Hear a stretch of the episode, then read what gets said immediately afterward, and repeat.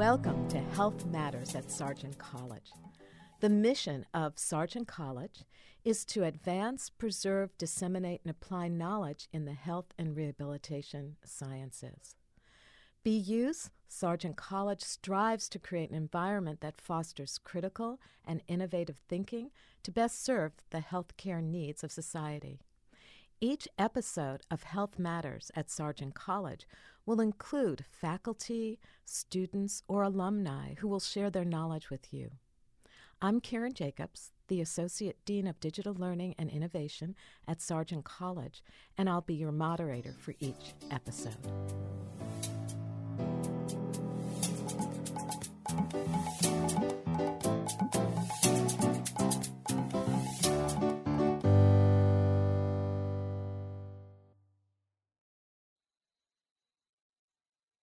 Welcome to this episode of Health Matters at Sargent College. Um, I'm very delighted to have our guest, uh, Colleen, who is a graduate of the Boston University Sargent College Post Professional OTD program and is also a lecturer in that program. So, Colleen, welcome to Health Matters. Thank you so much. I'm delighted to be here. Well, let's start off with um, can you tell us a little about yourself and your career? I gave a little bit of background, but there's so much more. Yeah, sure. I'd love to. Uh, well, I'm actually a double terrier. I went to Boston University for my master's and for my PPOTD. And I would say in my 21 plus year career, I've worked in a variety of settings um, early intervention, I've had my own private practice, but primarily I've worked in the public school setting. What I've really loved about working in the schools is the ability to collaborate with other disciplines, being able to see children in their authentic contexts, and really helping to support meaningful student progress. But when I first started working in pediatrics, I immediately recognized that there was so much more specialized knowledge I had yet to acquire. So I consider myself a lifelong learner. I really embraced attending as many professional development opportunities as I could. In particular, I've completed advanced training in evaluation and support of sensory integration and processing, DIR floor time, and working with children who have experienced trauma. However, what I found missing from these trainings was how to enact these approaches in a school setting as an occupational therapy practitioner. There wasn't really any research available specific to this context. And being very evidence based, I started to scour the literature for what pieces I could put together on my own with my clinical knowledge to um, bring into intervention. And then I felt compelled to share the information I had compiled with other occupational therapy practitioners so that they could be empowered to support students with sensory integration and processing challenges and with trauma who had that limited participation and performance in their occupations in the school setting. So I started writing articles and publishing in peer reviewed journals and I was sought out then by the STAR Institute to create a course about evaluation and intervention for children with sensory integration and processing challenges specific to the school setting. So this course was really um, the first of its kind, and I was felt really honored to help start to pave the way toward developing school-based practitioners' knowledge in this particular area. When I began to teach for the Star Institute, though, um, I really realized how much I love teaching, narrating my clinical reasoning, facilitating active learning experiences, and Im- always impressing the importance of asking questions and self reflecting in your practice. And I decided I wanted to pursue working in academia to help guide some future generations of occupational therapy practitioners. So, over the past couple of years, I've started teaching at Regis College as an adjunct faculty, and as you mentioned, within the BU PPOTD program. So I'm delighted to be here today. Well, you have accomplished so much, and you've had such a big impact on so many colleagues and the children and families you've worked with. Now, you mentioned the STAR Institute. I think for some people, they, they may not know what that is. So, could you share a little bit about that first? Oh, absolutely. Um, so the STAR Institute is based out in Colorado, and it was founded by Dr. Lucy Jane Miller and with the work of Dr. Sarah Schoen and all of her research.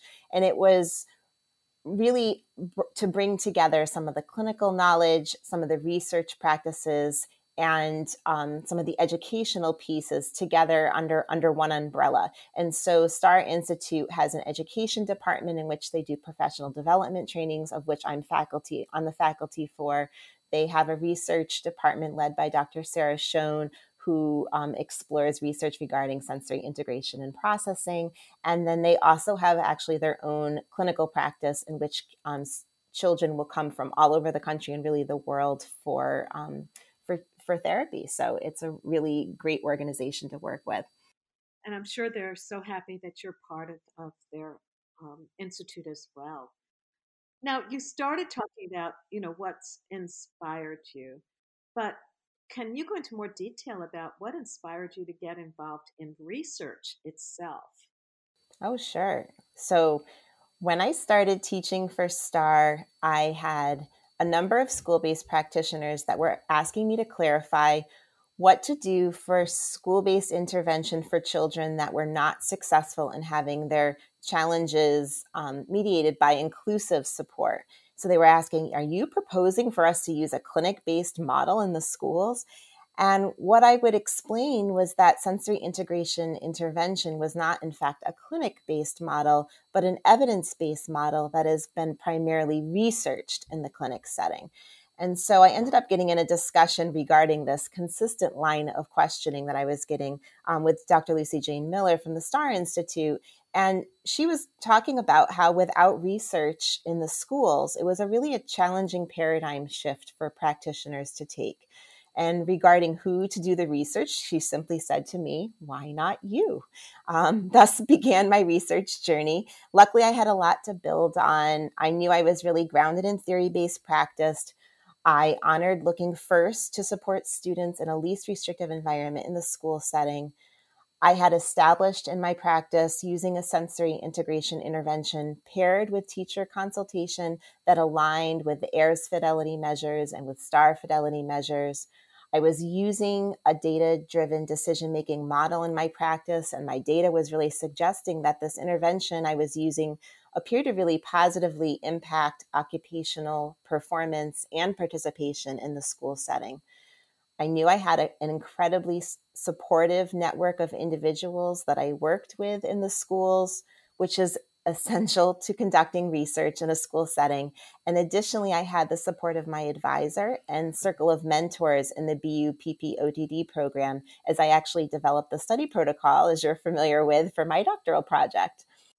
Absolutely. Um, and let's talk about the study yeah. that you completed this year. And I know that um, it's been something very important and something that um, is going to have an impact on uh, the delivery of services, the outcomes from that study. So please share that study. Absolutely. So, the research study was a concurrent, multiple baseline, single subject design across participants in a public school setting. And I was actually the treating therapist. So, in other words, what this entailed was starting to gather data for three students at the same time and then varying the baseline length for each participant. So their intervention actually started at different times, but consisted of the same manualized intervention. So this helped to ensure that any change that was seen in the study from the baseline to the intervention phase could be attributed to the intervention and not an outside factor individualized sensory integration intervention aligning with Ayres sensory integration and the STAR frame of reference was provided for each of the three students for 15 weeks. Um, I saw them two times a week pull out for 30 minutes, in addition to a weekly 10 minute consultation that took place between the student's teacher and myself, the occupational therapist. So, what did this look like? It was really individualized to each of the students, dependent upon what their comprehensive evaluation had shown. Um, treatment and sensory integration intervention is really child led, it's very much play based. held in a sensory rich environment. So there were equipment such as swings and a ball pit. And I focused really on offering um, just right challenges that elicited adaptive responses. So, for example, is the child able to throw a weighted beanbag perhaps in a target while they're swinging? And also strategies from the domains of regulation and relationship were drawn upon in the sessions as well. And that was really guided by my use of the STAR frame of reference. The consultation that took place between the student's teacher and myself really focused around a couple of things teacher education so we discussed about the impact of sensory integration and processing challenges on the child's performance in the educational setting we also did a lot of collaborating. So we looked at designing modifications and accommodations for the classroom and other school spaces. There were three participants in total in the study. They ranged between the ages of five years old and seven, and they qualified for inclusion in the study as a result of a comprehensive evaluation which had demonstrated significant sensory integration and processing challenges that were affecting their participation and performance in the school setting. Exclusion criteria included they were not on the did not have an autism diagnosis, nor were their challenges mitigated by previous embedded supports in the classroom that had been provided by the occupational therapy practitioner.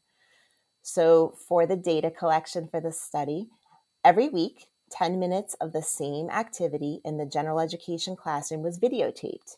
And then those videotapes were actually later coded by a blind trained rater regarding two dependent measures. So the two dependent measures of this study were functional regulation and active participation. They were both things that I anticipated to change as a result of the intervention.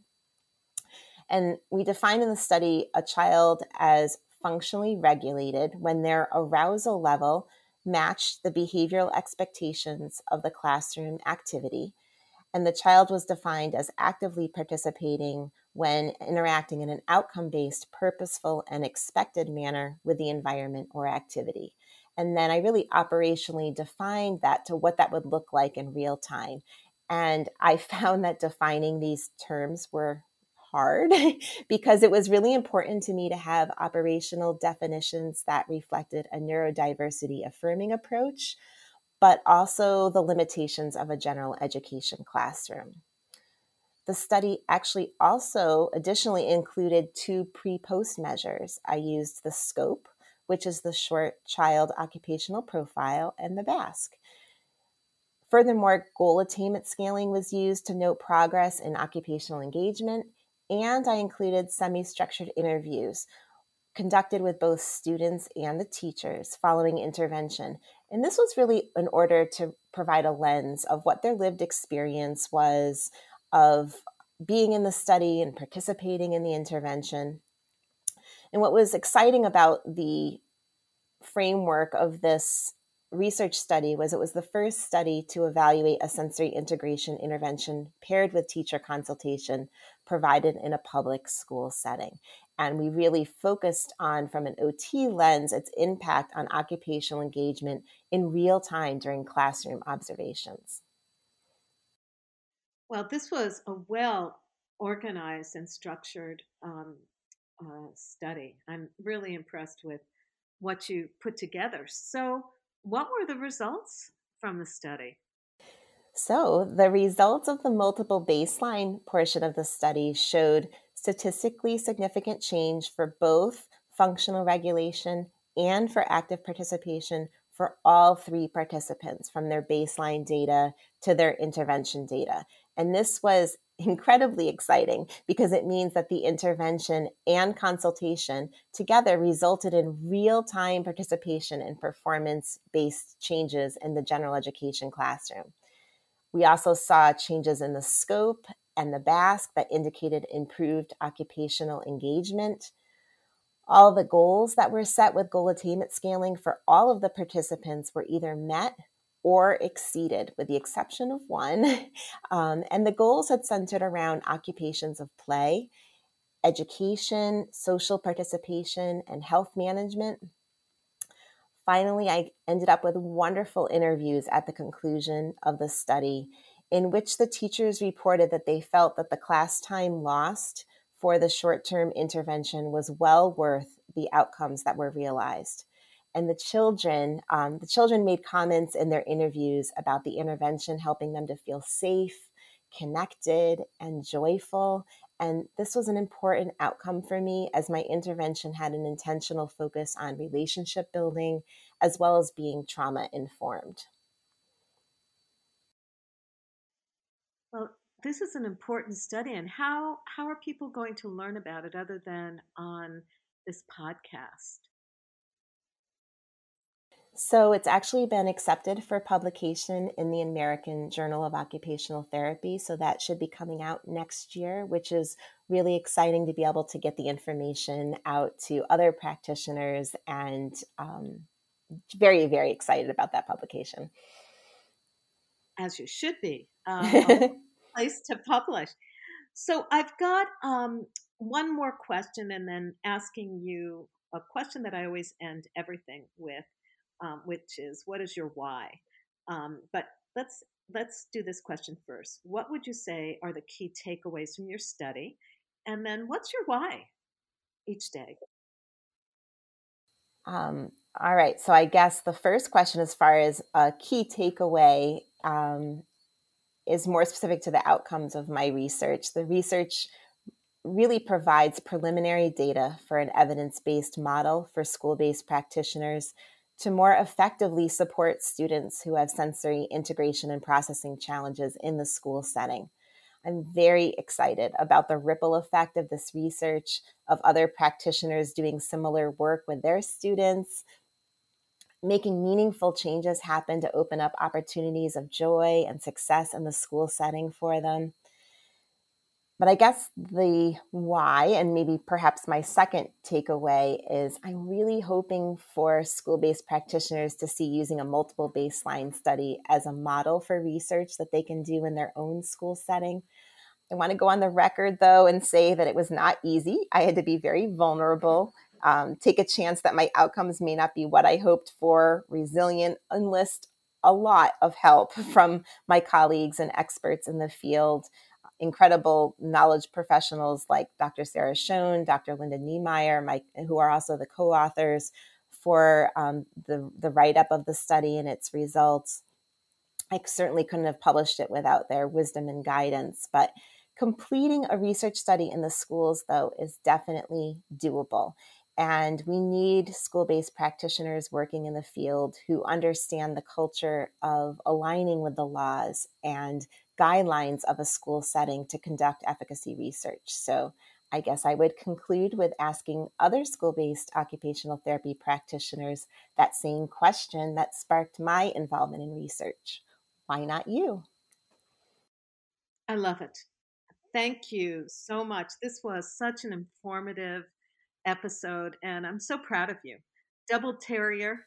Um, thank you for being part of our program, and thank you for advancing this body of knowledge in occupational therapy that is so important, and to challenging and inspiring other occupational therapy practitioners to want to participate in research. Um, that's so important. Thank you so much for having me. I appreciate it. Thank you. And everybody, our listeners, thank you for being here.